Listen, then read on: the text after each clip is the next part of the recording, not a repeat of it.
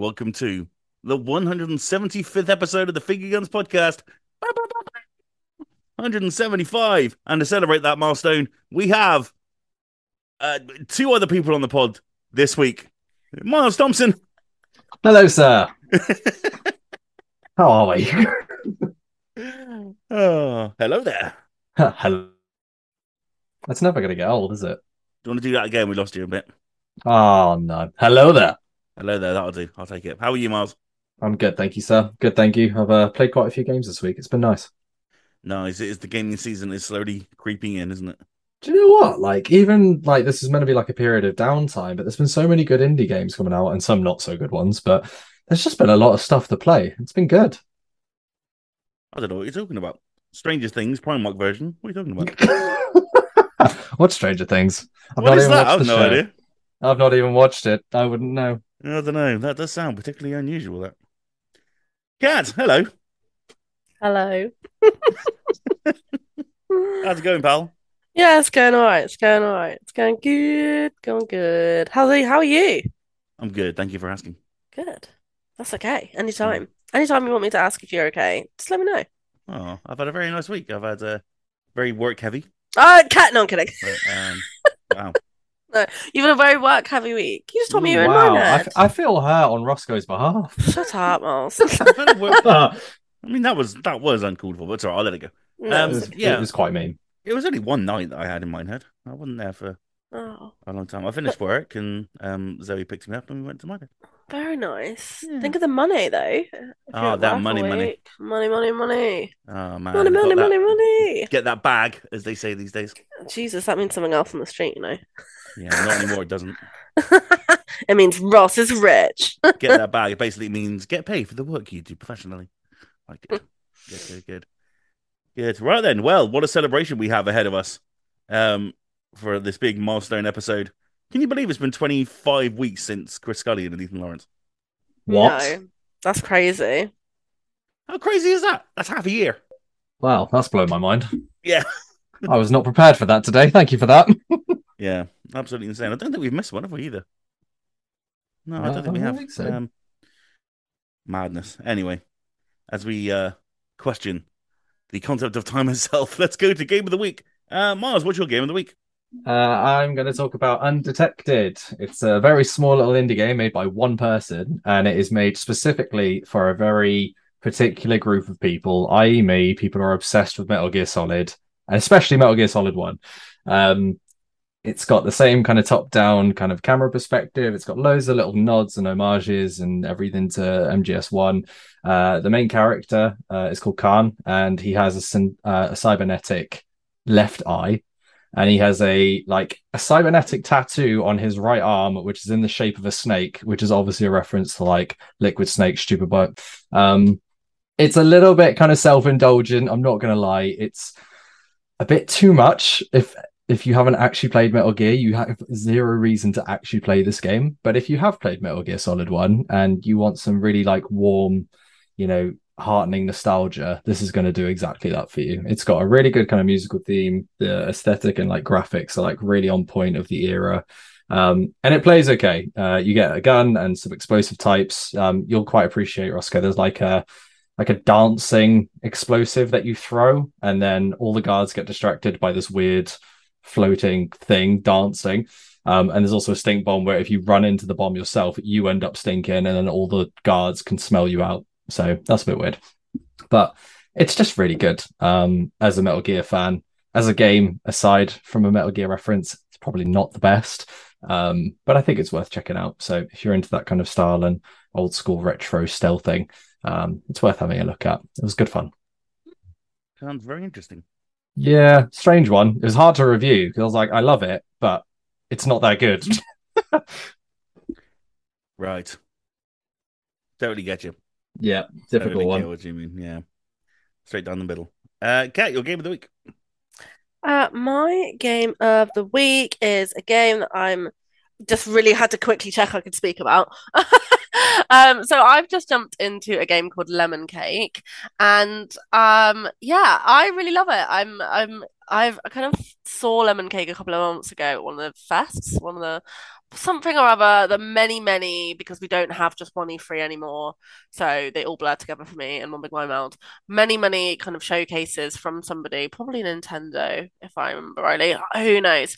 Anywho, uh, Lemon Cake is essentially about someone who restores uh, an abandoned bakery and you can prepare pastries. And you have to cook the pastries and you can like grow seeds. So essentially it's like a derelict bakery. So you have to build it from the ground up. You can kind of just run your own bakery. You can get like fruits and you can make like jelly strawberry donuts and you can make like pan au chocolat and you can like make like cinnamon pretzels and all that jazz. And it almost reminds me a little bit of Diner Dash. So anybody who might have played Diner Dash on like the Flash Games website like a really long time ago, it's slightly like that, but not really. So you have like tables that you have to serve, and then you have to clean the tables, and no one can sit down um, unless you do clean those tables. Um, and then you have things in the window that will entice more customers, and they can take stuff from the window as well if they don't want to sit down, or it's too busy, and you know you have to like make together the recipes and you have to make sure your oven is burning hot still. So it's kind of like solo overcooked, really. Solo overcooked, kind of meets Diner Dash, but in a pastry shop. And it's very fun. It's very cozy. It's just, yeah, just a bit lovely, really. Um, so I've I've just kind of recently dived into that. I haven't played too much of it.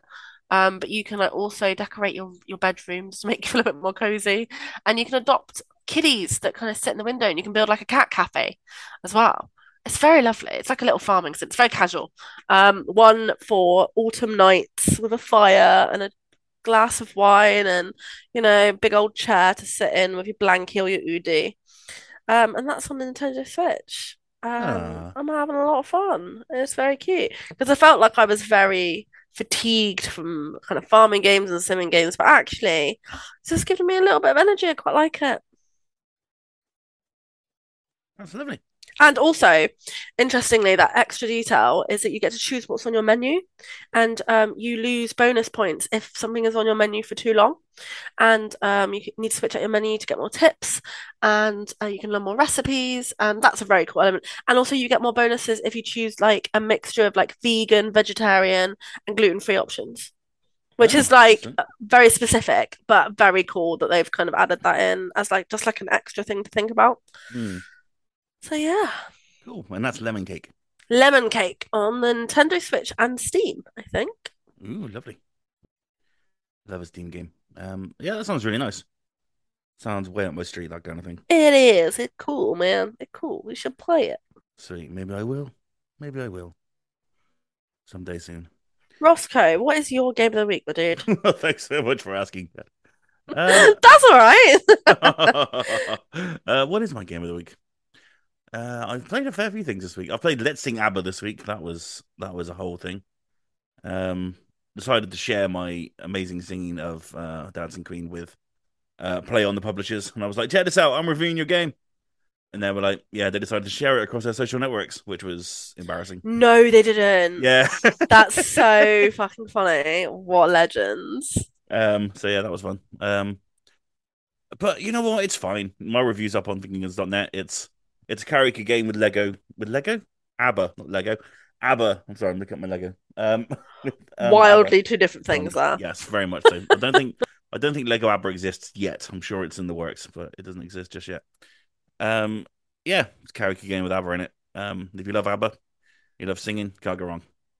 Um, but I suppose I'm going to be really boring and basic bitch on this one this week and say my game of the week is FIFA 23.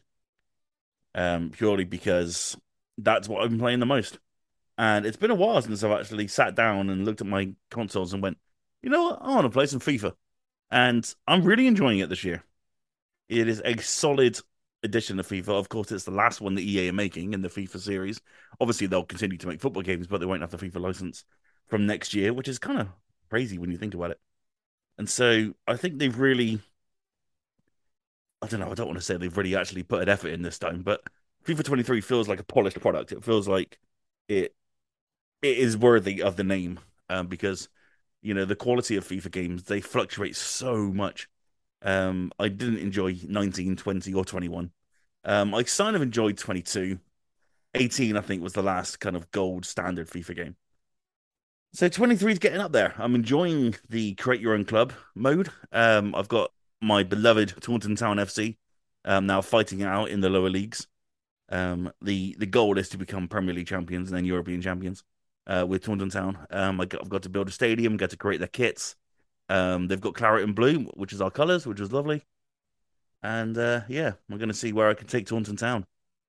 And I'm having a good time with that because it's just it make it gives you a reason to play on because you actually want your team to do well and because it's your own team. It kind of makes you want to replay it and see where see where you can take your team. So I'm having a good time. It's on the field, you know, there's not a huge amount of difference really. Um, it's it's very similar to what's come before. I think, to be honest, I think they've just perfected it, and there's just no real way of adapting it too much anymore. Um, they throw out all these hyper motion technology and super smooth action and all that stuff. It's like it's just it just feels the same. And there's a few new animations. Um, there's a few more there's a few more cutscenes. That's about it really. Um, but you know, it feels like a solid product, and I couldn't say that about 22 or 21. So yeah, if this is to be the final FIFA game um, from EA at least, before someone takes it over, who the hell it's going to be, I don't know yet. We haven't found out at the time of recording. Um, we all know it's going to be 2K, but they just they haven't said anything yet. Um, yeah, it's a good old FIFA time for FIFA goodness. If you just need that FIFA hit, then you can't go wrong this year. I think it's, I think it's a pretty solid game to be honest. Um, we're playing it on PS5. We're playing it on PC as well. Oh, PC, it's lovely on PC. Um, I haven't played the Switch version. Don't buy the Switch version, obviously, because it's the same game as FIFA 18. I mean, exactly the same game, um, just with the kits and the teams updated. Um, no additional features, so please do not buy the Switch version of the game because that's absolute dog shit. And it will just encourage EA to keep doing that ridiculous practice even more. So, yeah, stop that. That's awful. So, yeah, FIFA 23 has been my game of the week, and um, hard to complain so far. I kick, I press buttons, I kick a ball, goes into goal. What do you want more? You don't do any more than that. Um, Mars, how are you finding it this year? Uh, I'm really enjoying how easy it is to score goals, and I'm also getting rageful how easy it is to concede goals. Uh, I play on world class, and I'm in the career mode, and that's all I've actually played so far. And I'm winning matches like 7 3, 8 4, like 4 3, 5 4, like constantly. Um, I actually celebrated that on my 12th match of the season, I finally kept a clean sheet. It took me 12 matches to keep one clean sheet. And then I kept three in a row, and then I conceded five. So, but it, it, I got to agree with you. I think this is like a really fun entry in it. I think they've kind of thrown the realism aspect a little bit out the window and said, you know what? This is the last one. Everybody can just have a good laugh at how like awful the goalkeeping. The goalkeeping AI is even worse than I swear it was like 10 years ago. Um, but I feel like some of it's been done on purpose just to make it more exciting and just more of a thrill to play. Um, so yeah, I'm I'm looking forward to hopping into a couple of the other modes and trying a bit more of it. But from what I've played, I've had a good time and I've got like a bit of that addictive bug of wanting to keep playing it. Yeah, it's always there and in the back of your head. Yeah, Oh, just- I could knock out FIFA for another 20 minutes or so. That's it. You're like, I'll hop on for one match and then six matches later, and you're like, oh, the whole night's gone. What have I done? but it was good. Yeah, it's good times. Uh, right then, let's move on to the quiz with Kat. The quiz with Kat. The quiz with Kat. Pow, pow, pow, pow. Ba, ba, ba, Mr. ba. Worldwide. This a- this this is good music, or whatever DJ Khaled says. you just literally one. did pit, you just did Pitbull and then you did Khaled. Yeah. we was the a little bit best music. That's, so that's the one. Uh, Yeah. there's so many guest stars on this track. Okay, what can I say?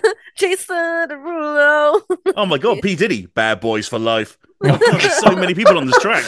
Such a good quiz theme song. Oh my god, how did I get all these um, Wow. banging stars? That's crazy. I'm actually quite Snoop proud of Doggy this. What? Oh my God. What? hey, that's Timbaland. Eh, eh. Alright. Anywho.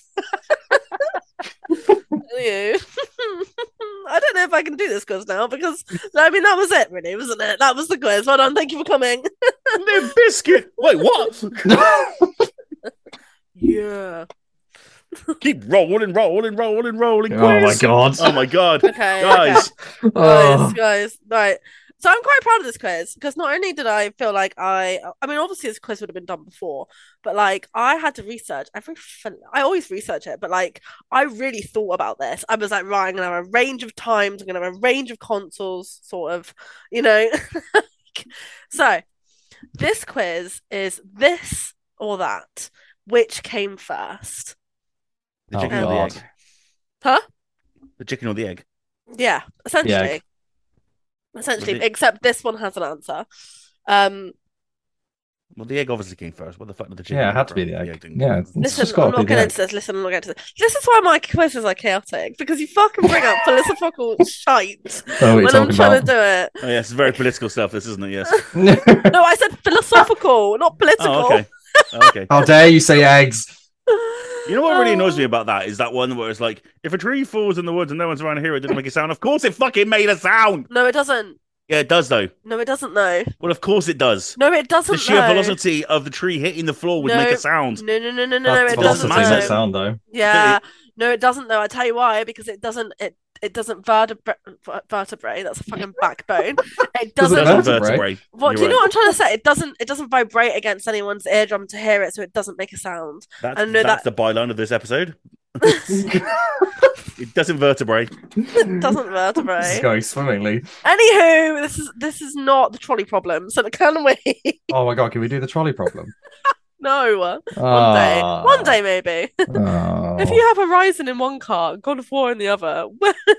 Comment if you'd like us to do a philosoph- philosophical philosophy. Oh my god, a philosophy podcast. There we go. Mm. Jesus Christ. God, I Anywho, made a meal of that. can I do my fucking quiz, please? Yes, sorry. okay, okay, okay, okay. All right then. I Maybe. was like, all of these ideas. My God, there's so many podcasts to come. I can't wait. Oh my god, we could do a whole quiz about, you know, another one. Anyway, it doesn't matter. Another Right. one. Another one. Wait, okay. Another one. We the Oh. best music. You smart. You loyal. Oh, I was trying to think of Little Wayne's then. What's his? I. Uh, oh, it's like Young Money. That's it. Yeah. Anywho, I love how you're derailing your own. yeah, yeah. Well, I might as well just. If I can't fucking beat him, I'll join him. Um, Na, na, um, nee. Fuck off, Dappy. You're not welcome here. Go no, away. no. No, no, no. Anywho, How This dare you the come on our thing- track, Dappy? Piss off. Dr. Dre. All right, we're done. dum, dum, have we got our system? Mm, I can't dum. really I don't feel like yes you have. Guys, get out your system. Oh my God, it's Mary J. Blige. Let's get it pumping all the running on it. in the dance for me. Anywho, Soldiers dance for me. Jesus Christ. People would come on here to listen about games. We've just babbled at them. For fuck. Anywho, can I do my bloody quiz now, please? What if there's a cat in a box? No! uh, there isn't a cat All in right, any fucking Schrödinger. boxes. oh my god. Do you know what? Forget the quiz. Fuck it. you both lose. Oh, I mean, it's no different from me anyway. Damn. Damn. Anywho, you ready to play the quiz? Yes. Would you like to play my quiz? Please Only if it's up. about cats and boxes. okay, which cat in the box came first? Okay. I don't know. The first one. I'm, I'm, I'm going to have to open it to find out. Okay. Okay. If you could quiet on set, please. Quiet on Right. stage. Quiet on stage. Are we doing hands up again? Um, sure. Brilliant. Thanks, Miles. Um, okay. So, um, oh, I need to. I need something that's going to keep the score. Brilliant. That's what you are, Miles. Piece of poo. Anywho, B-I-G. okay. So if you've not been part of the quiz before, um, I will read out the question. Why laugh, Miles? Let's Um, go. Sorry. Um, if you've not been part of the quiz before, do you know what? hey, oh my god, what's the matter with you both? I'm not even gonna say it now. I'm just gonna go straight into it because I can't say it now. It's like that thing. Anywho, right. Question one. Sorry, we're just being immature. Sorry. Apologize to everyone listening because you're being annoying. Sorry, guys. Apologies to the audience. Sorry, this is the 100 175th episode. We get very excited. Can't you see the amount of people that on our team that were excited about this particular endeavor? Yeah. Hmm. Okay. All right. Out of your system? Banana. oh my god. Yes, yes. Okay, let's go. Okay, okay, you're ready for the quiz? Are we Yeah. ready? Are Let's we ready go. to actually do? Let's a go. Okay, so um emoji for the answer. Obviously try and think about it and just like say one random because it is just between two answers. Um, and then I'll let you know. Okay. So, question one. Which came first? The PlayStation or the Xbox? What Ross? PlayStation. You would be correct, sir. Um, question two. Which came first? Theme hospital or theme park? Ross. Theme park. What? Mine's first. Uh, not on my screen, it's not. Oh. You're totally right as well, Ross. Well done, mate. Um, I know. Is that, is that, is that quite a quite a popular game for you? I was confident about that one. You you were. It sounded like you were. Mm. Um, question three. Which came first? Silent Hill or Resident Evil? Oh, Ross. Resident Evil. Yeah. Um, sorry, Miles. Uh, You're not question sorry, don't four. lie. Um, you always come second, Mars. Yeah. Yeah. Yeah. Yeah. he Carry on. doesn't. That's not. He doesn't. Anywho, um, which came first, the Uno video game or the Monopoly video game? Miles. Uno? No. Cool. Ross, I'm not gonna do the thing where I give it to the other person. That's just silly. But why? you do in every other quiz. Yeah, because it's only, this is between two answers. I've already given you the answer. That's the risk of going first, to be fair. Fine, fine. All right then, Ross. Monopoly. You'd be right. I actually, do you know what? Do you know what's a big fat shame? Is that I'd actually done all the years for this as well in the answers, and I just haven't said any of them. So, for your information, just in case you wanted to know, the first Monopoly game to ever come out was in 1985, the video game, and it was on the Commodore 64 and the MS DOS, Mm. as opposed to the Uno video game, which came out in 2006. Wow, Theme that is a, that- that's a big gap. It is a big gap. Theme Hospital came out in 97, Theme Park came out in 94, PlayStation came out in 94, the Xbox was 2001. I didn't write down the Resident Evil one, and I don't know why. That was stupid of me. Anywho, question five Call of Duty or Metal Gear Solid? Miles. Metal Gear Solid. Doop, doop, doop. You would be right. Uh, so Metal Gear Solid came out in 1998, and Call of Duty's first release was in 2003. Question six: Dungeon Keeper or Duke Nukem? Ross, Dungeon Keeper. no, Oh. you're wrong. Miles? Duke Nukem. Oh no, I can't believe you got that. I know, Okay. right? Now I'm on the other side of that. That's really annoying. Yeah. yeah, well, you're the one who, voted it in, so. Yeah. Uh, so Dungeon Keeper came in 97 and Duke Nukem was in 91. I actually didn't know that one simply because I knew that I wasn't born when Duke Nukem came out, but I was born because I played Dungeon Keeper as a kid. Oh, interesting. Fair enough. That was the only way I actually knew that one. Oh, fair enough. Okay. Um, okay. Question seven. Which came first? Uh, Fallout or Far Cry? Ross. Ooh, Fallout. Yeah, you'd be right. Uh, okay, good. You were just You're unsure. unsure there. Wasn't sure about that one. Uh, So Fallout, uh, Fallout's first release was in 1997 and Far Cry's was in 2004. Oh, bloody hell. Question eight. Which came first? God of War or Uncharted? Miles. Uh, God of War. Yeah, you'd be right. I got stuck for a second there. I was like, hold on. Yeah, that's why I didn't do Horizon because I was like, it's going to be too obvious. But Uncharted is actually really close. So God of War is 2005, first release, and Uncharted is 2007. Nice. Um, question nine. What came first? Street Fighter or Streets of Rage? Ooh. Did you say me? Yeah, I did Ooh. say you. I'm definitely first Streets on my, of on my Rage. thing, but whatever. Uh, you'd be wrong. Oh. Ross? Is it Street Fighter? Oh, oh my God, you're so right. How did you get that? How did you get that? Oh my god, this is just I just I just knew it, you know what I mean? I mean? know. just felt just it had like inside. an inkling and a real Yeah. big feeling. Um, Oh question God.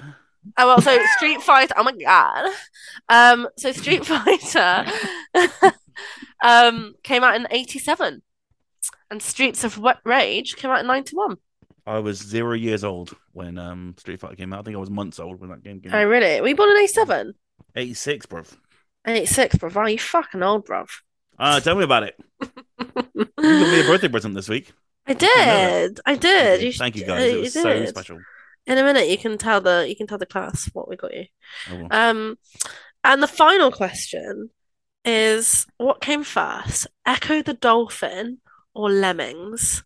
Ross, Jesus Christ. It's got to be Lemmings. you're very right. It is Lemmings, Oh, but only by a year. yeah. To be fair, I was going to Wow. say dolphin.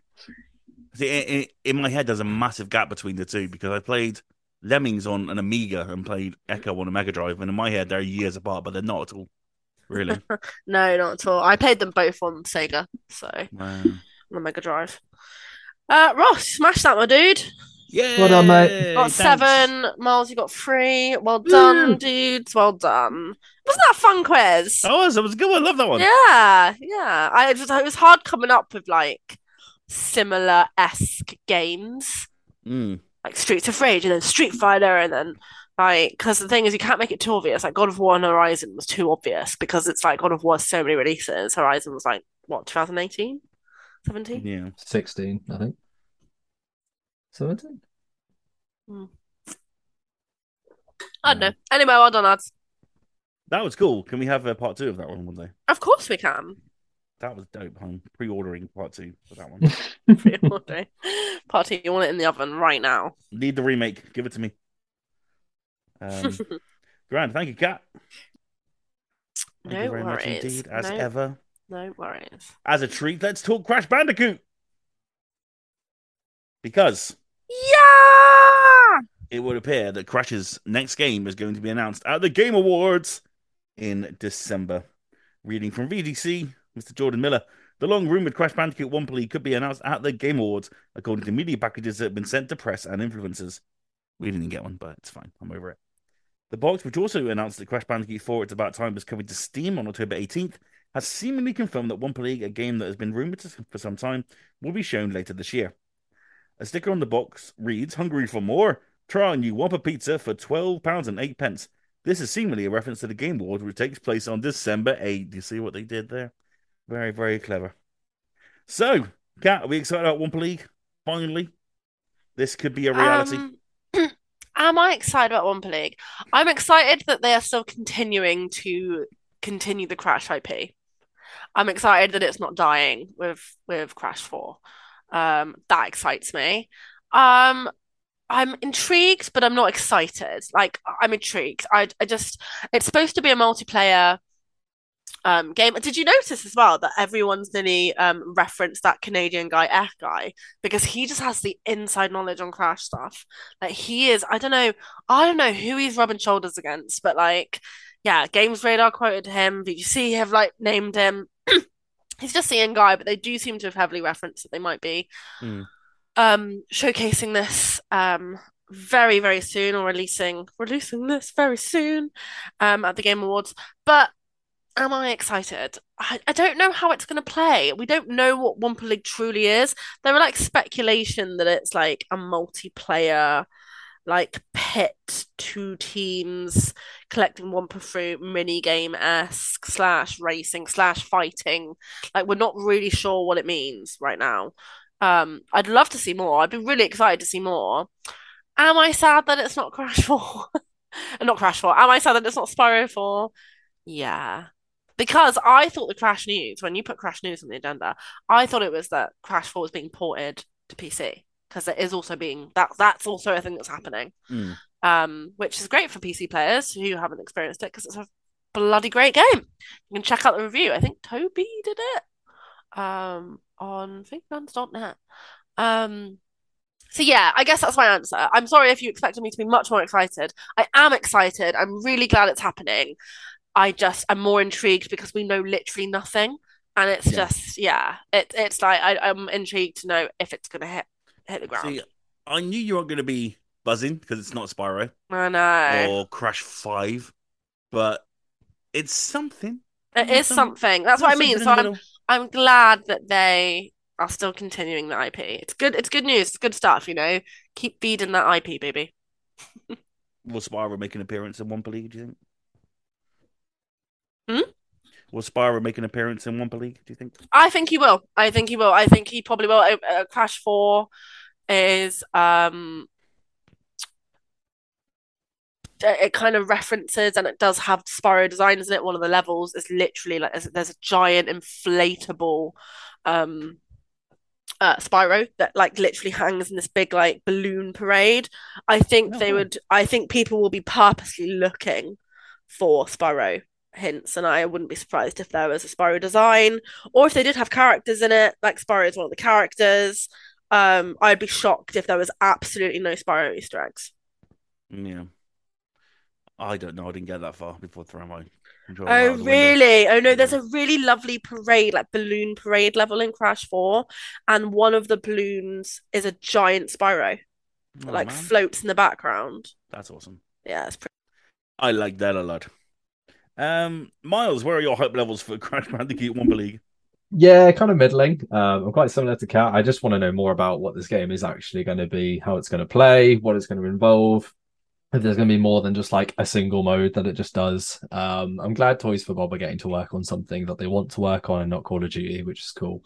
Um, I think Spyro will actually be in it. I reckon there'll be a playable character because if it's going to be like a team-based thing or like some kind of multiplayer, they can throw in whatever they want. And Spyro was in Crash Team Racing, so they'll definitely be in it. I reckon there'll be a host of characters from Spyro ported in.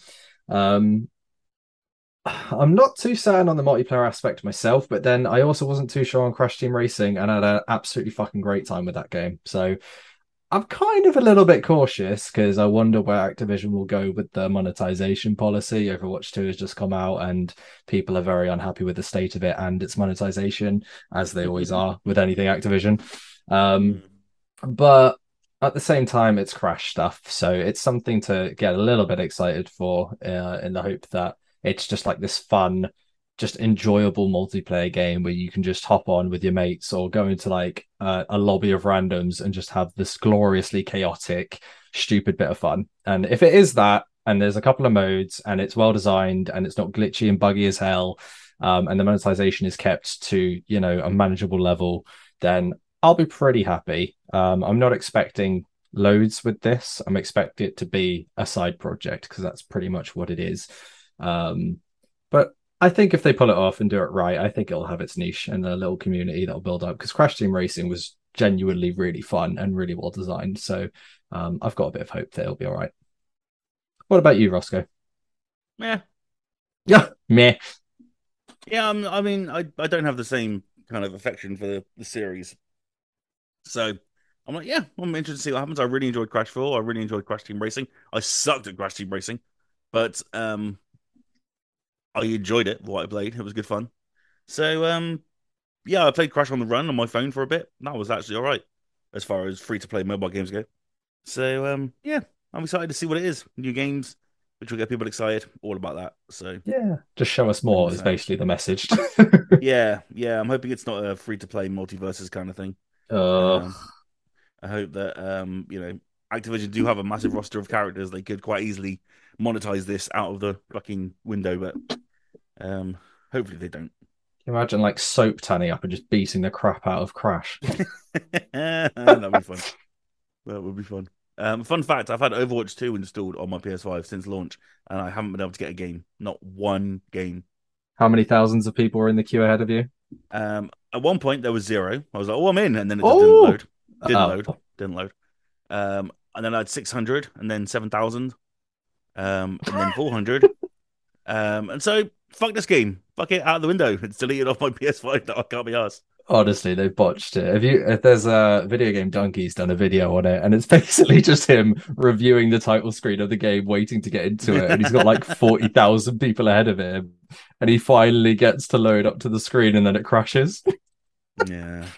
Oh, awful. What I find interesting is that they've they've they've deleted this um we require your phone number to play thing, Yeah. and they've put it in Modern Warfare 2. Yeah, I, What's wrong with these lot? I I don't. don't I don't understand. understand it. How can they be this shit at the thing that they've done for years? Yeah, it makes no sense. Um, but there we are. Um, yeah, Crash Wumpa League looks to be coming. Geoff Keighley's got the exclusive yet again. You know what he does. Um, right then, let's talk about the biggest news of the week, which was, of course, the Super Mario Brothers trailer. Um, the internet was aghast when Nintendo announced that we are going to see the Super Mario Brothers trailer in 24 hours' time. The 24 hours arrived, and we all sat down, and we feared the worst. And you know what? I fucking love that trailer. I thought it was fantastic. But of course, there has always been internet speculation. I want to see what you guys thought. Um, Miles, what did you make of the Mario Brothers trailer? I mean, in general, Mario is not really my thing. Um, Yes, no, that's the question. but trailer, and I was pleasantly surprised. I was, I didn't hate it. so, I I'm interested to hear your take on Chris Pratt being Mario. That's what I really came onto the pod just to hear your take on that. Hmm. Um, but I think this actually looks better than I would have given it credit for. Um, I can't say I'm like super hyped to watch it, but it looks like it's been made with a lot of high production value. And if they pull it off, it could be like the Sonic movies, which have actually done pretty well for themselves.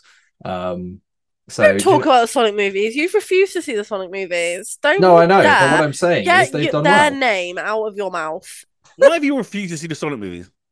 I just, it's just not for me.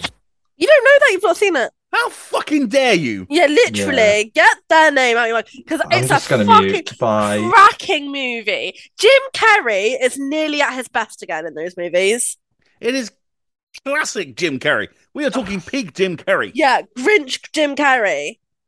Ace Ventura Jim Carrey. It's talking levels. You know what I'm saying? Ben Schwartz as Sonic. Great. Perfectly acceptable. Good okay. stuff. Fine. Perfectly acceptable. they got the actual VO of the video games for Tails. I mean, come on. Yeah. And the thing is, the, they're not that bad. They're fun movies.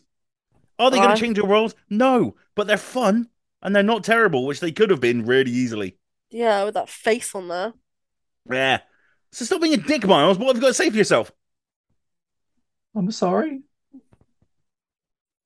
You are not sorry though, are you? Because you're not going to watch them. No, I'm not. And no, I'm not. Said that about Fortnite, didn't he?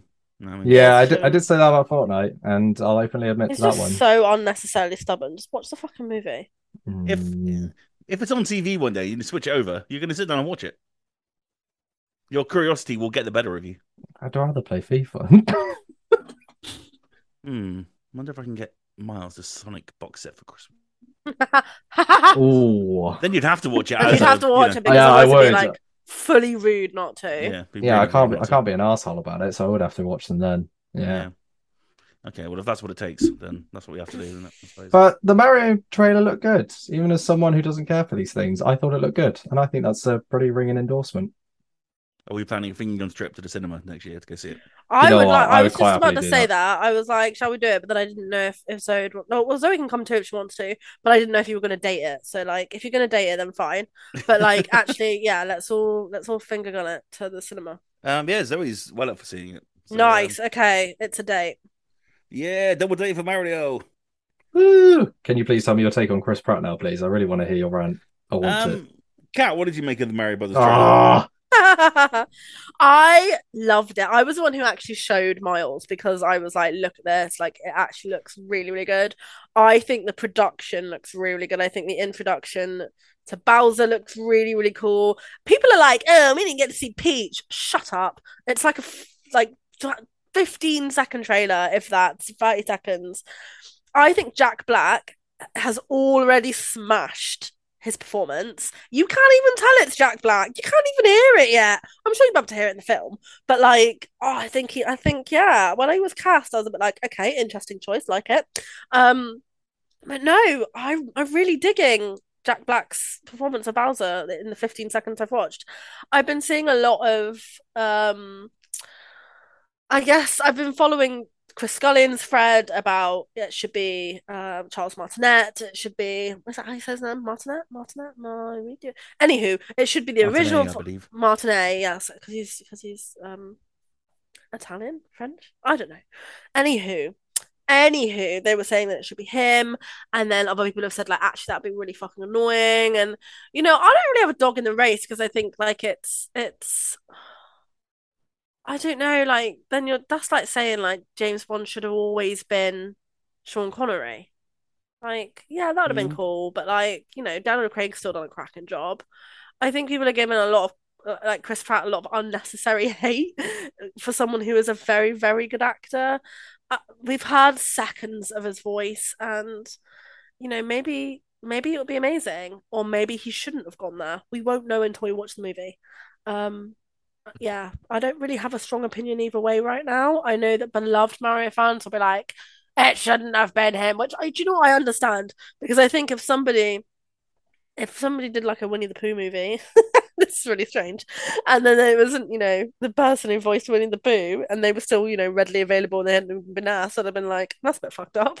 But, you know, so I understand where people are coming from, but I guess we haven't oh, it's very close-minded to say, oh, that was shit, that was that was this, that was that, because we don't know. And Mhm. I guess like let's watch the movie, let's take it in and let's see. But it's risky. It's very risky to take what like a like a 20, 30 year old franchise, 35 year old franchise and change the voice in the end. Like in the one movie 35 years later, that's a risky it's risky business that is. Um but we'll see. We'll see. Indeed. I feel like that was very civilized of me. I didn't really have a, you know, fuck this shit or I don't care. It was just like, you know, we'll just wait and see. Right then. Well, let's get ready for one, shall we? Oh yeah. Oh, go on then, Ross. Go on. Are you gonna hit? Are you are you diehard fan who's livid? No, I'm not. Oh, okay. Um, I have no opinion either way on Chris Pratt. Um, Chris Pratt, whilst being the worst Chris in all of Hollywood, um, No, that's Pine. I don't, I don't. How dare you? I actually do agree. You leave Chris Pine out of your mouth. Like Chris Pine is lovely, like cool, but like, what's he been in? You know, He was in Star Trek. cool. No one fucking cares. But I tell you what, people do care about. good movies. I genuinely tell you what, people movies. do care about is um Guardians of the Galaxy, where he's actually hilarious. Community, Chris Pine was hilarious. in Wonder Woman, Not Community. Um, Parks and Rec. Parks and Rec. He was great in Parks and Rec. There you go. I really enjoyed him in Parks and Rec. There you go. And now he's just Now he's skinny and hot. now, now he's just livid. now he's this generic action man, and it's like, oh my god, get the fuck over yourself. I can't take it. It's two it's two Amazon series that he's got. He made an Amazon movie to, called The Tomorrow War, which was fucking dreadful, where he played a elite soldier brought back for one last mission. He's now got a series called The Terminal List, where he plays an elite soldier called back for one last mission. This is really cool and really, really It's good. not. It's really bad. Oh, Especially when you okay. compare it to Jack Ryan. John Krasinski's on fire in that too. Jack Right. Ryan is fit. Yeah, we're talking. talking anyway, Chris Pratt, I've got no problem with really. As a voice actor, I like him as Emmett in the Lego Movie. I think he's got some good chops. He was great in Onward. Um, so you know, no beef with him as a voice actor, really. The problem I have is people saying it should be Charles Martinet. This is an interesting take, but stick with me. Oh, okay. Mario's voice is one of the most infuriatingly grating sounds in entertainment history. If you can stomach that for an hour and a half of Mario going, Yahoo! Okie dokie! It's a me, Mario! It would drive you fucking crazy for that long. Especially he was doing like long monologues, which he doesn't do in the video games. He doesn't really have a voice in the video games. It's just something to fill in these little silences. He doesn't talk at all. So why they're pushing Martinet to be a full time voiceover artist for him in a movie, it doesn't make any sense to me whatsoever. Purely because his voice would become so frustratingly annoying by the end of it. That that's why it's pinned down. That's why it's cut out of most games because it's just it's just Mario going Yahoo! Oh, Luigi! Ah! You know, it's just it's just little sound bites. It's not really a character. It's just little sound bites. And, you know, Charles Martinet might be able to pull that off, but that voice as Mario for a whole movie, nah, that would drive me mad, I think. And I think my theory about this movie has come correct. I really think, I don't know from the teaser trailer, but Mario shoots out of this pipe and lands in the Mushroom Kingdom and has no idea what this Mushroom Kingdom is. My theory on the podcast way back when was that we start in real life and then a character played by Chris Pratt gets sucked into a video game and turns into Mario. And I think that's what's happening. It gives credence to his voice. It gives credence to him not knowing anything or knowing who Toad was. So I think I think I wanted something, guys. I think I wanted something there. But um, we shall see. I don't mind about the voice. Uh, we we heard so little of it. Um, it doesn't bother me at all. I've got no issue with Chris Pratt. But I, if it was Charles Martinet, as classic and historical as his voice is, and as iconic as it is, I think it would great for that period of time. Particularly if your protagonist is Mario and he's got a lot of dialogue. So I think that's probably why they went this way instead of sticking with him. There you go. Fair enough. Yeah, that's also um, Chris Scullion's takes, which I've been following on Twitter. So yeah, not against it. Yeah. We'll just have to see. When's it out next year? April, I believe. Yeah. Yeah, we got plenty of time, and there'll be another couple of trailers before that as well. So, um, nice. What I really want to see is Seth Rogen as Donkey Kong. Yes, that'll be sick. I need, I need to hear that voice. Yeah, that will actually be sick. That's good. But yeah, I agree with Jack Black. I think he's going to steal the whole film. Yeah, um, I think, I think his, he really will. His kind of like brief appearance as Bowser in the trailer was like, okay, they've nailed this. This is fine. Um, I laughed. I laughed plenty of times. I laughed when they were throwing the snowballs at Bowser. Thought it was funny. Um, they've they found a, a, a nice level. It feels kind of like miniony, Sonicy kind of humor, and so yeah, I think adults will get a lot out of this as well. So yeah, I'm excited. And I'm excited for our double date to go see it. That's going to be hype. Wicked. We'll be sick. Woo! Don't book any weddings that weekend. Promise. Wait, when does it go? When does it come out? Um, the trailer says April seventh. Okay. That should be yeah. That should be safe. Yeah, we're good. should be safe for now. yeah, yeah, we'll see. More now. Um, right then, let's talk um, Need for Speed, which is returning in December. Need for Speed Unbound got itself a very cool trailer uh, this week. Um, Kat, what did you make of the trailer? Do you know what? I'm gonna be honest. As the world's I, biggest I Need for Speed, Speed fan, I didn't watch it. I didn't. Let me. I mean, I can watch it right now. Let me just have a little look because my bad. Because that is yeah, that's my bad for not doing my homework. Um, I guess um, it was me not giving a fuck about Need for Speed, potentially. Um, um, never played it, never even watched the film. Even though isn't Aaron Paul in the film version? He is, yeah. Yeah, fit. Honestly, that dude. Some say it killed his movie career. Really? Yeah. Before I even started. that sucks because he is a bay. Well, after Breaking Bad, he had the opportunity to do anything he wanted, and he didn't and Need for Speed. He chose the Need for Speed movie, and then he was in like this film with the same girl from Need for Speed. It was like, girl, like what fuck. Mm. Um. So yeah, yeah. I mean, it's not really anything that that I care for. It's it's very EA shit. I don't I don't give a shit about. Not to sound all Greg about it, but um. But yeah, thanks for coming on, Kat. Jeez. I'm so sorry. I'm so sorry. Listen, listen. I'm here for Crash. I'm here for. I'm here for. I can't even find this bloody trailer. I'm like, let me try and see this trailer because you know Maybe I will, but the thing is, I'm I'm just not a racing game kind of girl anymore. I actually once had on PlayStation a game um, that was a racing game, and for the life of me, I couldn't tell you what it was called. I'd love somebody to write in and tell me what it was called. It was on PlayStation, and you had like basically three cars: you had a pink car, a white car, and a yellow car, and they were all different types. And it wasn't driver. Whoever is like, oh, it's probably driver. No, it wasn't driver. Um, I have no idea what it was called. It box the fuck out of me, but it was so good. It was probably my favorite one. But other than like Grand Theft Auto, which isn't a racing game, that's the kind of no. only it's the only kind of car shit I get into. Okay. Um, was it Ridge Racer? Rage Racer. Ridge Racer.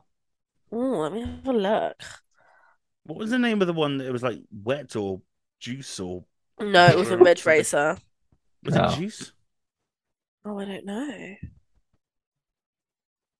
No, it's not. Google's telling me it's not. Juiced. Juiced. Juiced. Let's have a look. feel like it's a mystery that we all want to solve now. Yes, we're now, we're now frantically Googling. Um, no. And what happened is that you'd like you'd you'd drive in Miami and it'd be very sunsetty. Remember that? Was it outright? Grand Theft Auto Vice City. No. Oh, it's gonna really bother me. It was really basic, from what I remember. Anywho, that's my opinion of Need for Speed. Apparently, Twitter are having a war as well. Everyone's beefing with the Twitter right now. Um, yeah, I'm just not your girl for it. And I can't even find the trailer to try and quickly do my homework now, so my bad. Slap on the wrist for me. I'm going to find it for you. 10 we're talk- points off of Ravenclaw. We're going to talk to Miles, and then I'm going to come back to you. Fine. I'm going to send you the trailer in Slack. Fine. Uh, Miles, what did you make of the trailer? Please tell me you Uh, watched it. I did. I did watch it. Yeah. Um, I've dabbled a tiny bit in Need for Speed over the years. I think I played a couple of them on the PS2. I couldn't tell you which one. It might have been or Underground 2, if there was an Underground 2. I can't actually remember. Um, and when I was in sixth form, we had a PS2 in there. People used to do all the drifting challenges to see who could best each other on it. Um, so I do have a couple of memories with it. Um, I played a little bit of Need for Speed, the one where it's got like the car and then the two police cars behind it on the the cover art.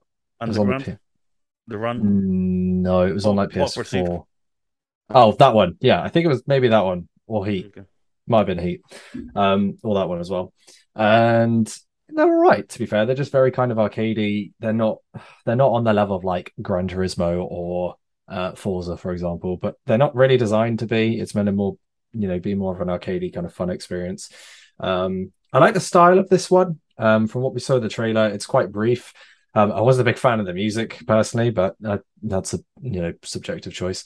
Um, but I think if they're bringing the series back, hopefully they're going to do it justice because the last couple of entries didn't go down particularly well, from what I remember. Um, so I think it's a series that deserves a bit of love. And if I'm assuming it's EA publishing it again, It is, yes. Yeah, so hopefully they won't again shove it full of microtransactions and ruin it. Um, but yeah, I think it's nice for people who are into the series and like racing games. It's another option. It gives you another alternative to the traditional heavy hitters. Um, and provided EA design it correctly and price it right, um, I think this could do quite well. I think if it's seventy pounds, it might not go down too well. Um, so I think EA might need to think about their pricing point or what they're offering for that price point. Mm. Uh, but it looks cool. Um, I'm not a big racing fan, but if I was going to play something, I think Need for Speed would be one I would give a go. So, yeah, it looks all right. I think. Okay, cool. What about you, mate? Um, I like it. I like the um the kind of the anime kind of style that Yeah. they're going for. That's pretty that's pretty cool. Um something it's nice to mix it up a bit because the Need for Speeds do blend into each other after a while. Um, Feels a bit like FIFA Streety. yeah, I can't tell which Need for Speed game is which just by looking at them. Yeah. Um, so if the, if this one does stick with that style, unless it's just a something for the trailer, then that'll be frustrating. It'll just be another racing game. But um, yeah, I'm curious to see. Curious to see what this is about. I feel like that'd be really poorly marketed if they show off this like anime cell shaded type style and then completely go back on that. Yeah, but they, you know, it's EA in it. You never know. yeah, that is true. Yeah, you can't really uh, you can't really predict it with EA of what they're actually going to do. Anthem looked great from its trailer as well. Oh, remember those days? We were all excited for Oh. Oh god, what a travesty that was. Um, Kat, was that game called Street Racing Syndicate? Mm. Let me have a look. I just typed PS2 racing games into Google and I've got. No, it was PS1. It was way older than. Oh my god! Yeah, it was, it was PS1 era. I was like four, five, six. Like, it was not definitely not PS2. If you Uh, happen to know which game Kat's talking about, please uh, do get hold of us on Twitter. Yeah, At FNGIDNS. honestly, there was like a there was like a yellow Porsche, and there was like a pink car, and then like a white Porsche potentially. I don't know if they were Porsches. In my mind, they were Porsches. Are you certain this wasn't Driver? Let's have a look. Driver PS1. Were you playing Driver when you were four years old? Yeah, like I don't think so. Was it South Park No. Was Is it The Hit and Simpsons Hit and Simpson? Run? That's what- yeah.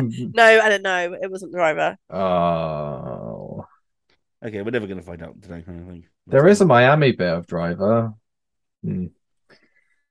Oh well. Anyway, God, Need for Speed High, High Octane or whatever it's called. What's it called? High Stakes, 1999. This is a series been going on for a long ass time. there we go. Need for Speed Unbound coming December 2nd, I believe. Not too far away now. So, um, yeah, if you really feel the need.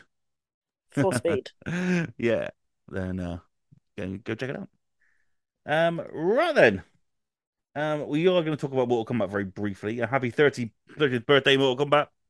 Finish him and all that. Hardy, hardy, hardy. Finish him. Fatality. Um, but first, um, before we go anywhere, today is actually International Mental Health Day. And we have been talking for a while on this podcast about doing a one off podcast about gaming and mental health and how they correlate in some way.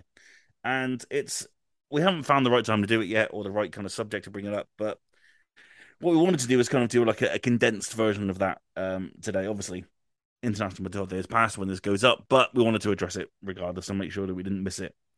Um, so, um, so yeah, I mean, I guess I guess the biggest question is sort of like where where games sort of can help you um in that in that way if you if you need you know something to take your mind off um the well the world basically at this present moment in time um and how video games can kind of um can kind of benefit you in that way. Um, Kat, would you like to jump in? Yeah, absolutely. Um, so I think like I mean, even if you were to just do a massively quick like Google search, people are writing their PhDs on the well-being of somebody and how much video games can help. Um, and they can help with anxiety, they can help with depression. Um, and that's just like your average everyday video game, like your Days Gone or your Last of Us or your Crash Bandicoots or your Spyros, your Tomb Raiders, um, or your Call of Duties or your FIFAs. Like, but there's also now, um, I guess, like programs and interventions that will now include video games in treatment of anxiety and depression, which is incredible. Like the NHS is funding these treatments and is funding the research for these treatments. Uh, VR is being used in the treatment for uh, height phobias and uh, different types of phobias. Um, and also, it's also being used to understand dementia a little bit more. It's also being used to understand psychosis a little bit more. Um, so there are like two threads of how mental health and gaming are kind of interlinked, um, which is really fun. Um, a, a fun fact for you it's an absolute fucking myth that video games create violent people. Um, and that was like told a couple of years ago now.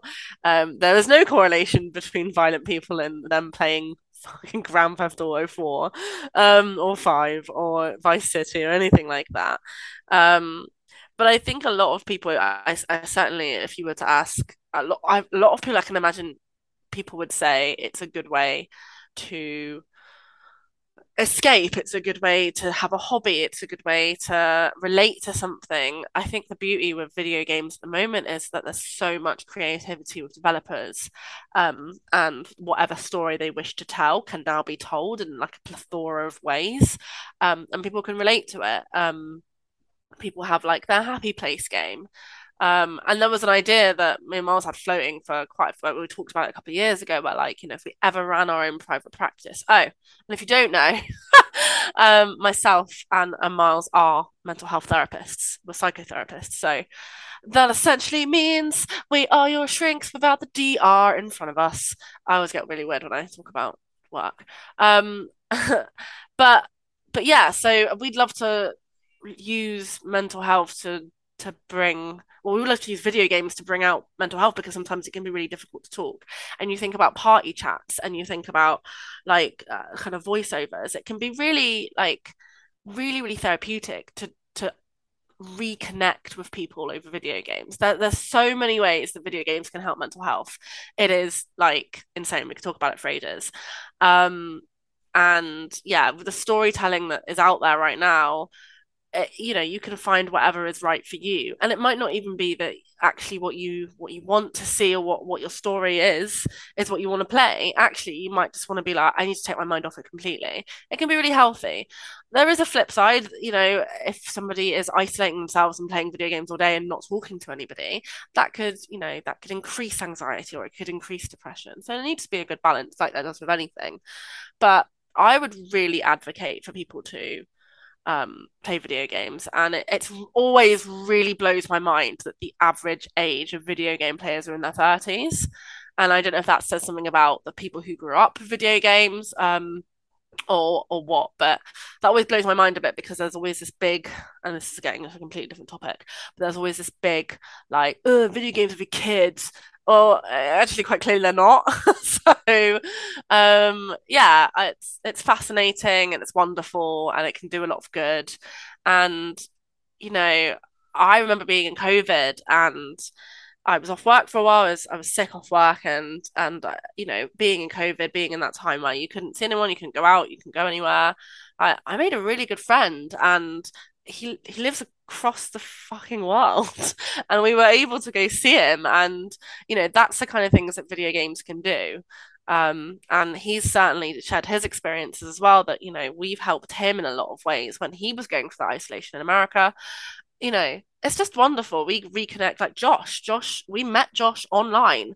Um, and Josh is part of our every single day now. Like we have four days without talking to Josh and we worry that he's dead in a ditch. We're like, where's Josh? Where's he gone? What's happened? You know? Um, you can make the best of friendships online. Um, you know, you can watch TikToks and people are like, oh, like those reunited ones where people have like have been best friends for like five years. It can save people's lives. That's the bottom line. Mental health and video games, it can save people's lives. And I think that's really important and that should never be laughed at or um mocked in any way because yeah, just keep doing what you're doing and, and don't be afraid to to do it because other people think it's silly.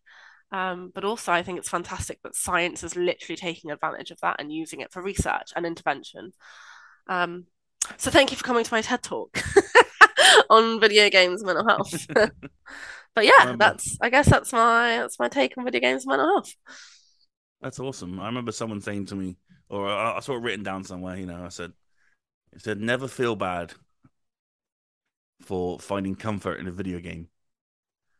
And that really stuck with me. Um, I think that's I think that's so important, and I just think it's wild to me that people can have favorite films and be, um, what, what do they call them when they're like film heads? Like, oh, like when you like love films. I can't remember what it's like called a now. film buff. Like a film buff, like that's a personality trait for some reason, and people are like, "Oh my god, what a film buff! Oh my god, you're so intelligent! You love like, all these games and uh, all these vid- all these films." Sorry, and like then they like talk about the ins and outs of each like scene and what it meant and what the director meant to do with that and what the actors were doing and how there's so many layers and blah blah blah blah and it's supposed to be seen as like a really in, you know intelligent personality trait. But when it comes to like why isn't gaming seen in the same way? And you're completely right Ross. Like it almost feels strange to feel an emotion about a video game. Um but like we're sat here crying at fucking Titanic in the notebook. Like it's it doesn't quite comp compute in a way, and I find that really fascinating as well. Yeah, it's interesting, isn't it? I mean, for someone who you know that are deep in the industry like we are, and who love it so much, you know, I've cried at plenty of video games, and I'm sure there are many to come in the future that I'll do exactly the same. Absolutely, for sure. Um, you know, I talk about Night in the Woods a lot, um, but that was a game that hit me unlike anything else has ever done before, and it was that one game that I, I that I battled through in one night because I couldn't put it down because I was like, this game was made for me. You know, it's one of those games that this game was speaking to me directly, and you know, I was in tears by the end. It's not a sad game, really, but it just, it just, it it affected me in such a massive way. And I remember writing the review almost immediately. Like I just, I just put it down. and was like, right, I need to get this out, and it was bloody long. I know I don't write long reviews, you know that. I like to get straight to the point, but you know, that one was just like, yeah, it hit me so hard. And, you know, I'll, I would always advocate for that. Fucking The Last of Us. You're crying within the first 20 minutes. You know, you've you've got to. Not every game's going to make you cry. You know, the same way that no, you know, not every film does. It's it's it's it's, it's, it's different, isn't it? It's a very different thing. But you know, gaming gaming writing and narrative writing is getting more serious and it's getting more respected. Um, and I think that's a very important thing, especially with the likes of God of War and The Last of Us. You know, the writing in there is so strong that um, you know, hopefully it'll start to be taken a little bit more seriously in that regard. But um, yeah, I mean, video games and have helped me through an awful lot of things. I won't go into it now, but you know, this weekend was the two year anniversary of my life completely imploding and you know, my leg stopping working, my relationship breaking down and you know, a lot of things happening all at once. And it was a horrifically scary time for me. Um, and it's something that I still look back on with a lot of trauma. Um, I try and I try to move forward. I've, I'm much happier now. I'm in a. I'm in a great relationship. I've got a great job, a good life, got good mates. Everything's fine and perfect and wonderful. I couldn't ask for anything more. But you know, it's always there, and I think video games at that time, it was a struggle to get through video games because I couldn't focus. I couldn't keep my mind on anything, and it was it was dumb games that helped me through that time. When I say dumb games, I mean like, you know, the regularity and the comfort of Fortnite and the it doesn't matter if you fail of Fall Guys, you know, stuff like that. Stuff where I didn't have to finish it. I didn't have to succeed. no one's asking me to win. No one's asking me to be better at it. You know, it's like it's just Fortnite and it's Fall Guys.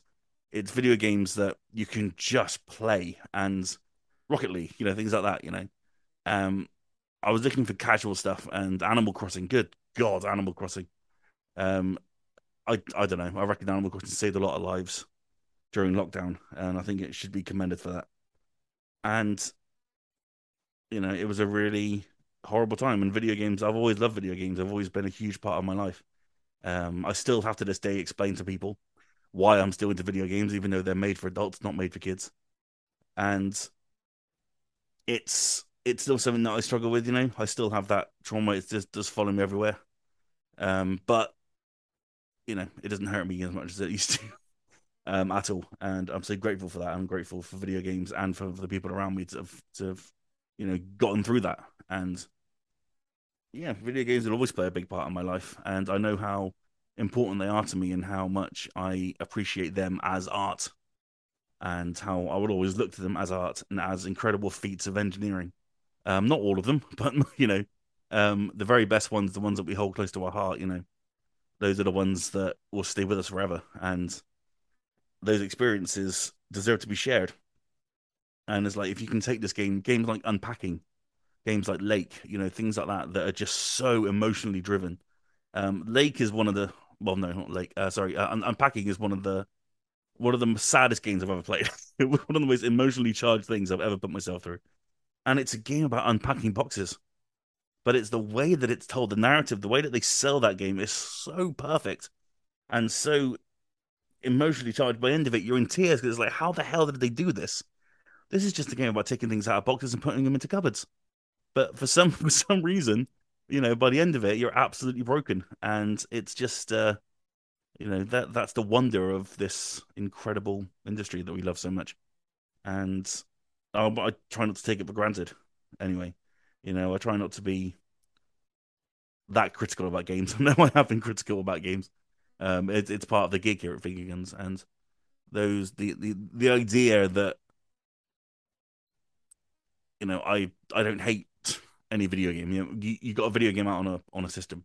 Well done. That's one point or at least two points in my book.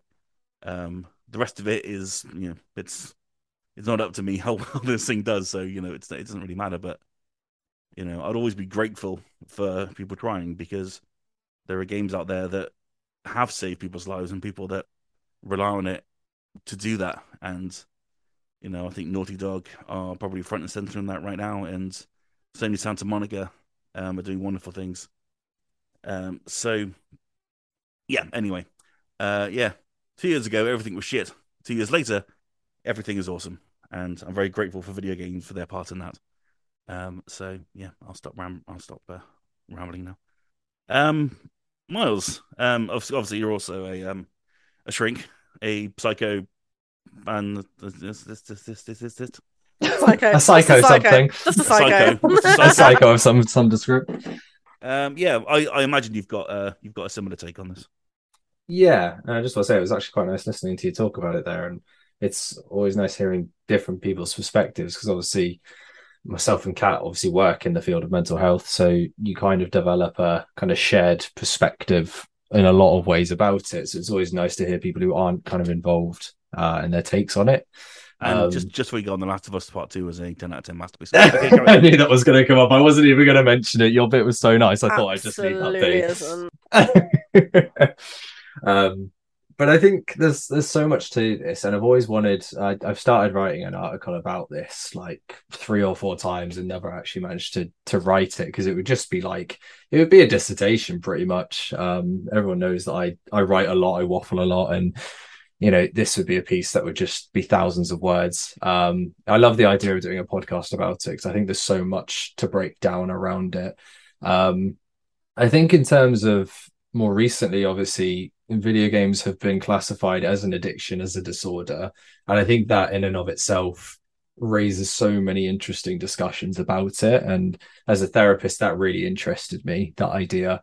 And I've I've had big debates with my friends around it because I'm a big proponent of I support the idea that it can very much be an addiction, whereas a few of my friends were very much not of that opinion. Um, and I speak that not as a as a worker in mental health, but as someone who I think I have had that and probably do have that to some degree. Um, and I just think it's a really interesting field to kind of discuss.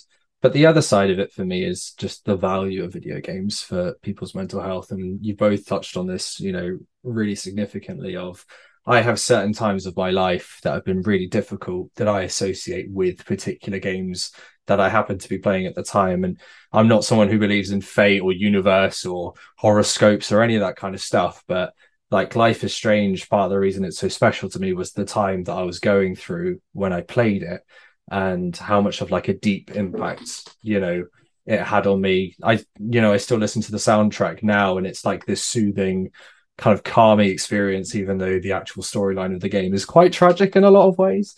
Um, and it's all because of that association of it was such a horrible time that I was going through. It felt like it was the one or one of the you know really important pieces of support, weirdly that I had at that time. Um, and I've got it things like kind of Spec Ops: The Line, even though it's a really dark and gritty story about dissociative disorder. It's probably one of the most one of the most effective ways um, that that disorder, in my opinion, has ever been portrayed in media. And it's one of the games that I would happily tell anybody to play if they say that video games don't understand mental health, because a lot of them don't, but that one absolutely does, and it portrays it expertly. Um, and the other one is Hellblade, uh, Senua's Sacrifice. If you ever struggle to understand what it's like to be someone with a severe and enduring mental health disorder, Hellblade will allow you to experience a little bit of what that's like. It's never the exact same, but when I played that game, I'd been in my job for about a, a year or so, and it actually really helped me to understand and empathize with it more than any textbook or video could because I was playing it with my headphones on and you go through the story and you're hearing the voices inside your own head because of the way the audio direction's done. And for me, a movie or a book cannot replicate that of that level of immersion of being able to empathize with what that's like.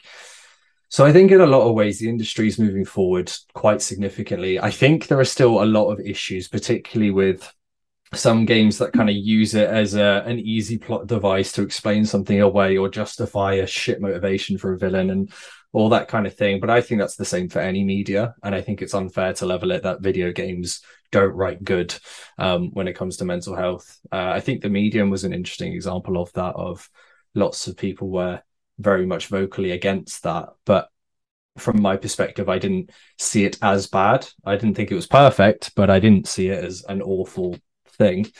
But also, I think a lot of games are using it to generate discussions. Like, you know, we talk about The Last of Us 2. Myself and Kat weren't the biggest fans of its story. We love the game itself, but not the story.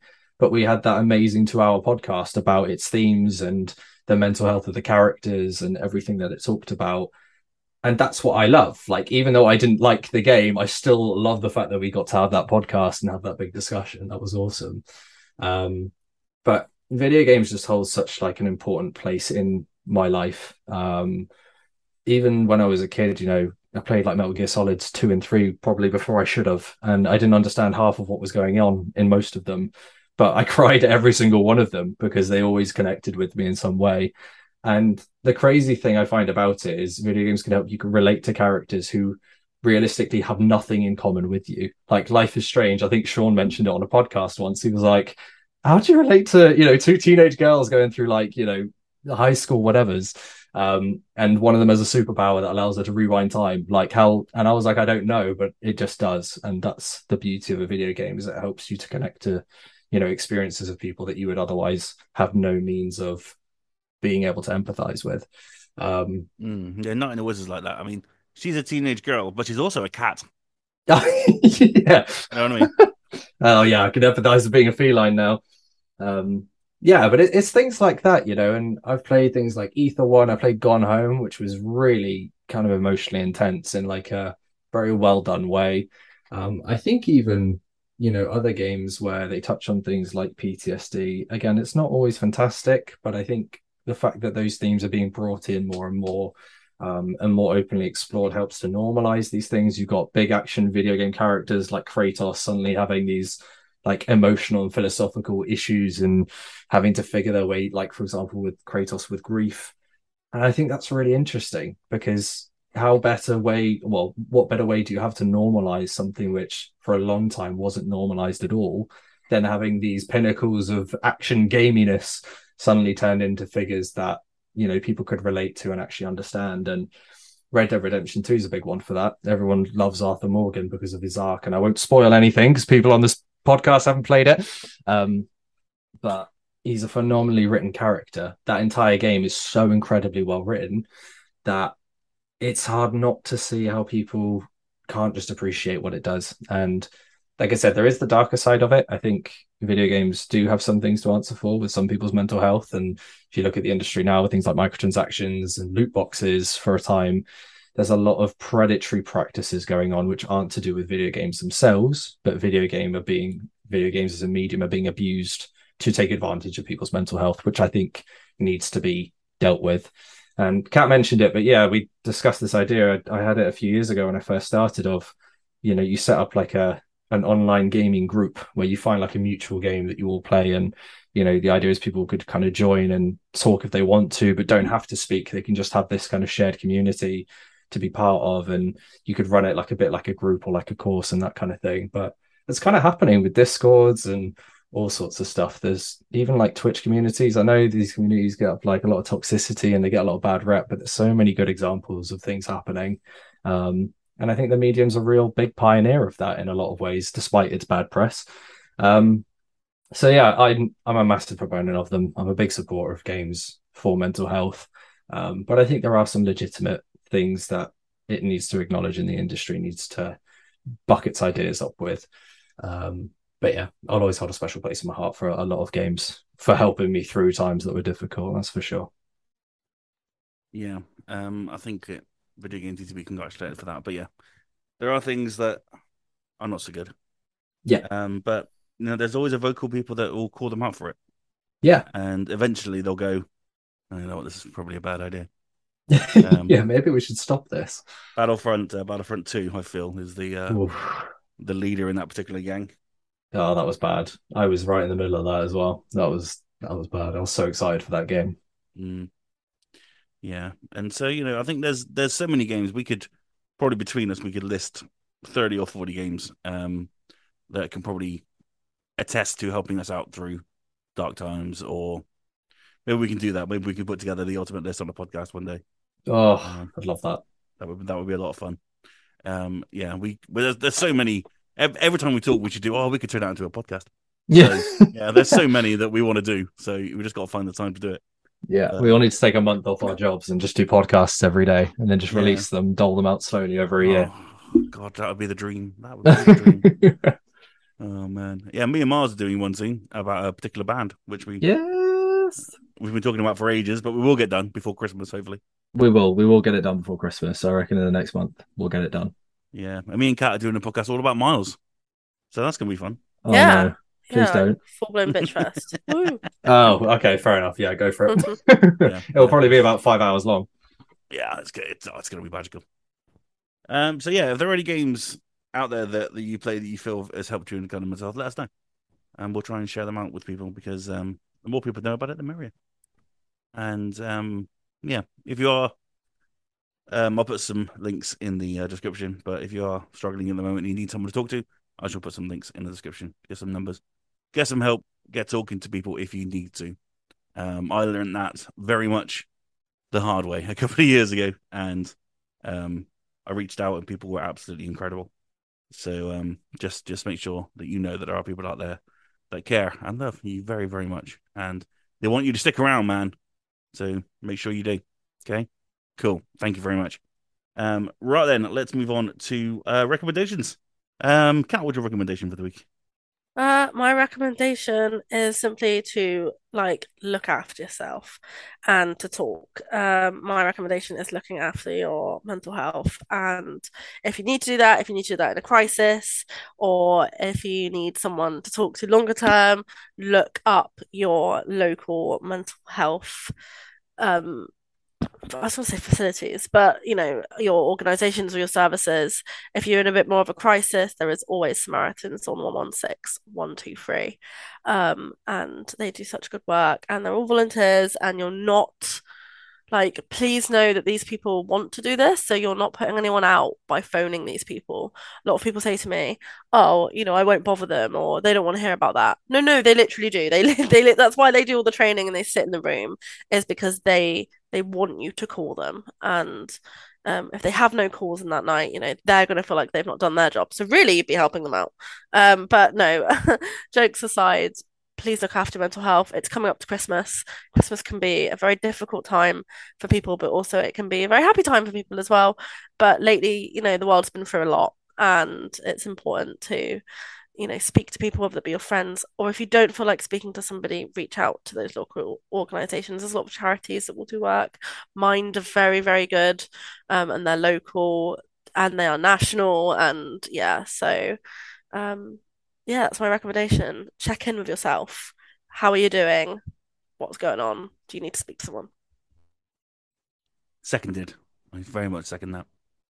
Um, yeah, I called the Samaritans myself when I needed to, and they were unbelievable. Absolutely unbelievable. Still speak to them to this day, every now and then, when you need to. Um, the person that I spoke to, not the Samaritans for that reason, but um, yeah, um, they're they're amazing. Um, Miles, you want to follow that? Yeah, it's quite a tough one to follow. To be honest, mine is not so. Uh, mine's not so deep. Um, mine is Sneak Energy. Uh, I don't drink tea or coffee, and I really struggle with energy during the day.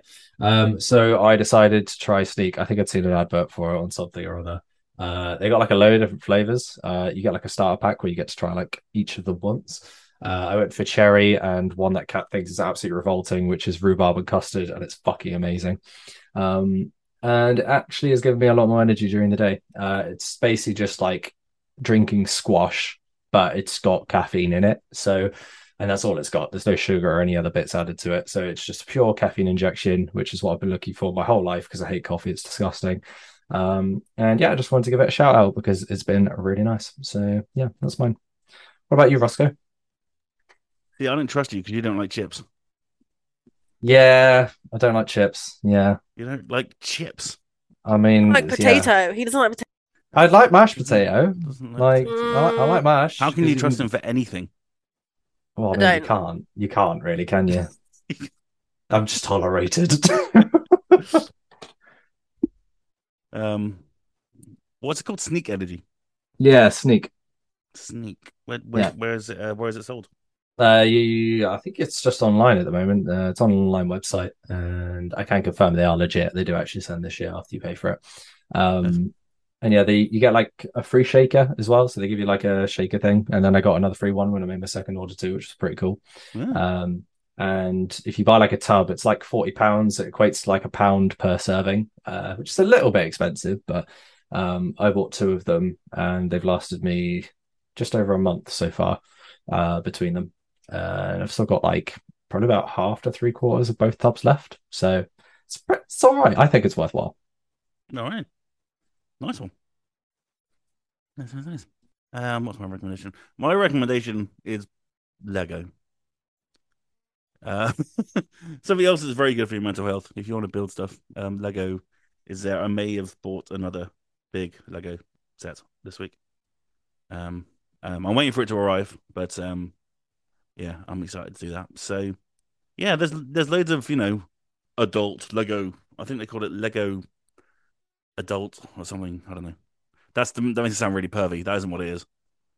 But yeah, there's something like that anyway. But really cool sets that you can build. Um, go to Lego Ideas because they're they're all the unique and interesting ones there. Um, where they go for the, the limited edition ones. That's what, one of the ones that I've just bought. Um, I've bought the set for the American version of The Office. I'm going to build that when it arrives. Oh my and I'm- god, that's so cool. I'm very excited for it to arrive. Um, it's got a minifigure of every character, and so yeah, I can't wait. Um, yeah, I have been chastised for buying that this week. I'm sorry, Zoe. I do apologize, but it had to be done. You you understand? Had to be done. Um, so yeah, go get some Lego. Building that Tallneck, the Horizon Tallneck, was one of the most fun things I've done this year. I absolutely loved it. So um, yeah, go get some Lego. I love your life. Um, right then, let's go to out this week and out this week. Uh, talking of Lego, Lego Bricktales is out on PC, PS5, Xbox, all that good stuff. Uh, Sean is covering that for us. Um, look out for that one very, very soon. Um, Unusual Findings is coming to PC, PS5, and consoles. Um, we've also got that covered, so look out for our review on that one very, very soon. Uh, let's see. October 12th also sees the release of Bloodwash, which I know absolutely nothing about, but it's coming to Xbox Series X, Xbox One, uh, PC. Um, the cover is just as Bloodwash in big red scary letters, and there's a washing machine on it. So I don't know anything about that. I'll try and find something about that soon. Um, October the 13th sees Sunday Gold come to PC. I feel like been talking about Sunday Gold forever. It's, yeah, It's, it's uh.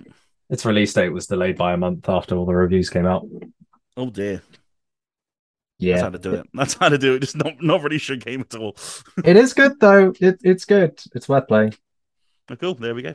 Um, Triangle Strategy is coming to PC on October the 13th.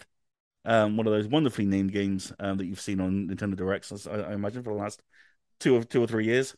Uh, Trifox is coming out on October 13th. Uh, we've got that covered as well. So look out for that um, this week, hopefully. Um, Bloody Ties, uh, one of the first big DLCs coming to Dying Light 2, is coming up very soon. Um, you may have seen the trailer, I think, at Gamescom, was it? Opening Night Live, um, where they had like the underground, uh, the, the underground fighting teams and stuff like that. That's what's coming out then. Um, an expansion pack is coming out also for Xenoblade Chronicles 3 on October 13th. The PlayStation Stars reward program also launches this week on October 13th here in the UK. So make sure you check that out if you have any interest in collecting digital items. I imagine Miles, yours is going to be pretty solid from day one with all your platinums. Is it backdated? I'm, I, it must be right. I don't think it is. No, I think it starts from God that, doesn't it? I think there's a couple of games where they've highlighted that, like, if you have it, I'm sure I read somewhere ages ago that there's a couple of like big hitters. I think it'll be like God of War, Horizon. Surely VR broom racing is going to be on there as a big game. Yeah, absolutely. Surely. Yeah, most- Has to definitely be. will be. to Most be. be. I'm going to be really sad. I have 233 platinums that'll otherwise have gone to waste. Um, I We'll remember. Greg, Greg Miller um, shared his his stars collection on the day that it went live in the US. So I think there is a bit of backdating there somewhere. oh, okay. A little Fingers bit. crossed. We'll see. I guess you'll find out this week. Yeah, we'll discover. October 13th also sees the release of Pilot Wing 64 on the Nintendo Switch Online N64 service. God, Pilot Wings is a great game. I can't wait to play that again. And yeah, that's kind of uh, that's kind of it this week. Um, October 14th sees NHL 23 from EA Sports come to all the things, all the things. Um, and Scorn is coming out on October 14th. Finally coming to PC, Xbox, PS3, all that, all that good stuff. Um, yeah, there you go. Getting super excited because the Plague Tale Requiem is out next week. Not this week. but No, is that next week? On the 18th, it's eight days away. Fuck yes. Oh, yeah. Feels like it's been a long, long time, and now it's finally coming. Um, cannot wait for that. Uh, we are going to cover it in some capacity, hopefully. Oh, really excited for that again. Yay. Help me, Amicia. Oh, go away. It is preloaded on my PC. I cannot wait Oh, to nice. jump in and get started on that. Um, so yeah, that's it. Um, all right, ladies and gentlemen, thank you all very much indeed for listening. Don't forget, if you want to follow us, you can follow us absolutely everywhere. Just go to the link tree in the description below to find us in all the places. If you want to follow us on Twitter, you can at FNGRGNS. If you want to follow us individually, you can. Just find our names in the description below. Except for Miles, of course, who's smart and not on Twitter. If you really like what we do, why not follow our Patreon for $1 a month? You can keep this podcast live on its various podcast hosting services and keep the website nice and shiny. Have you seen our website recently? It's had a bit of a makeover and it looks absolutely awesome. So do check that out. But until then, on this episode 175, it is goodbye from K to the A to the TKB. Bye. It is goodbye from Miles Thompson. Farewell. And it's goodbye from me. I've been Rossko. We'll see you next time on the Finger Guns Podcast.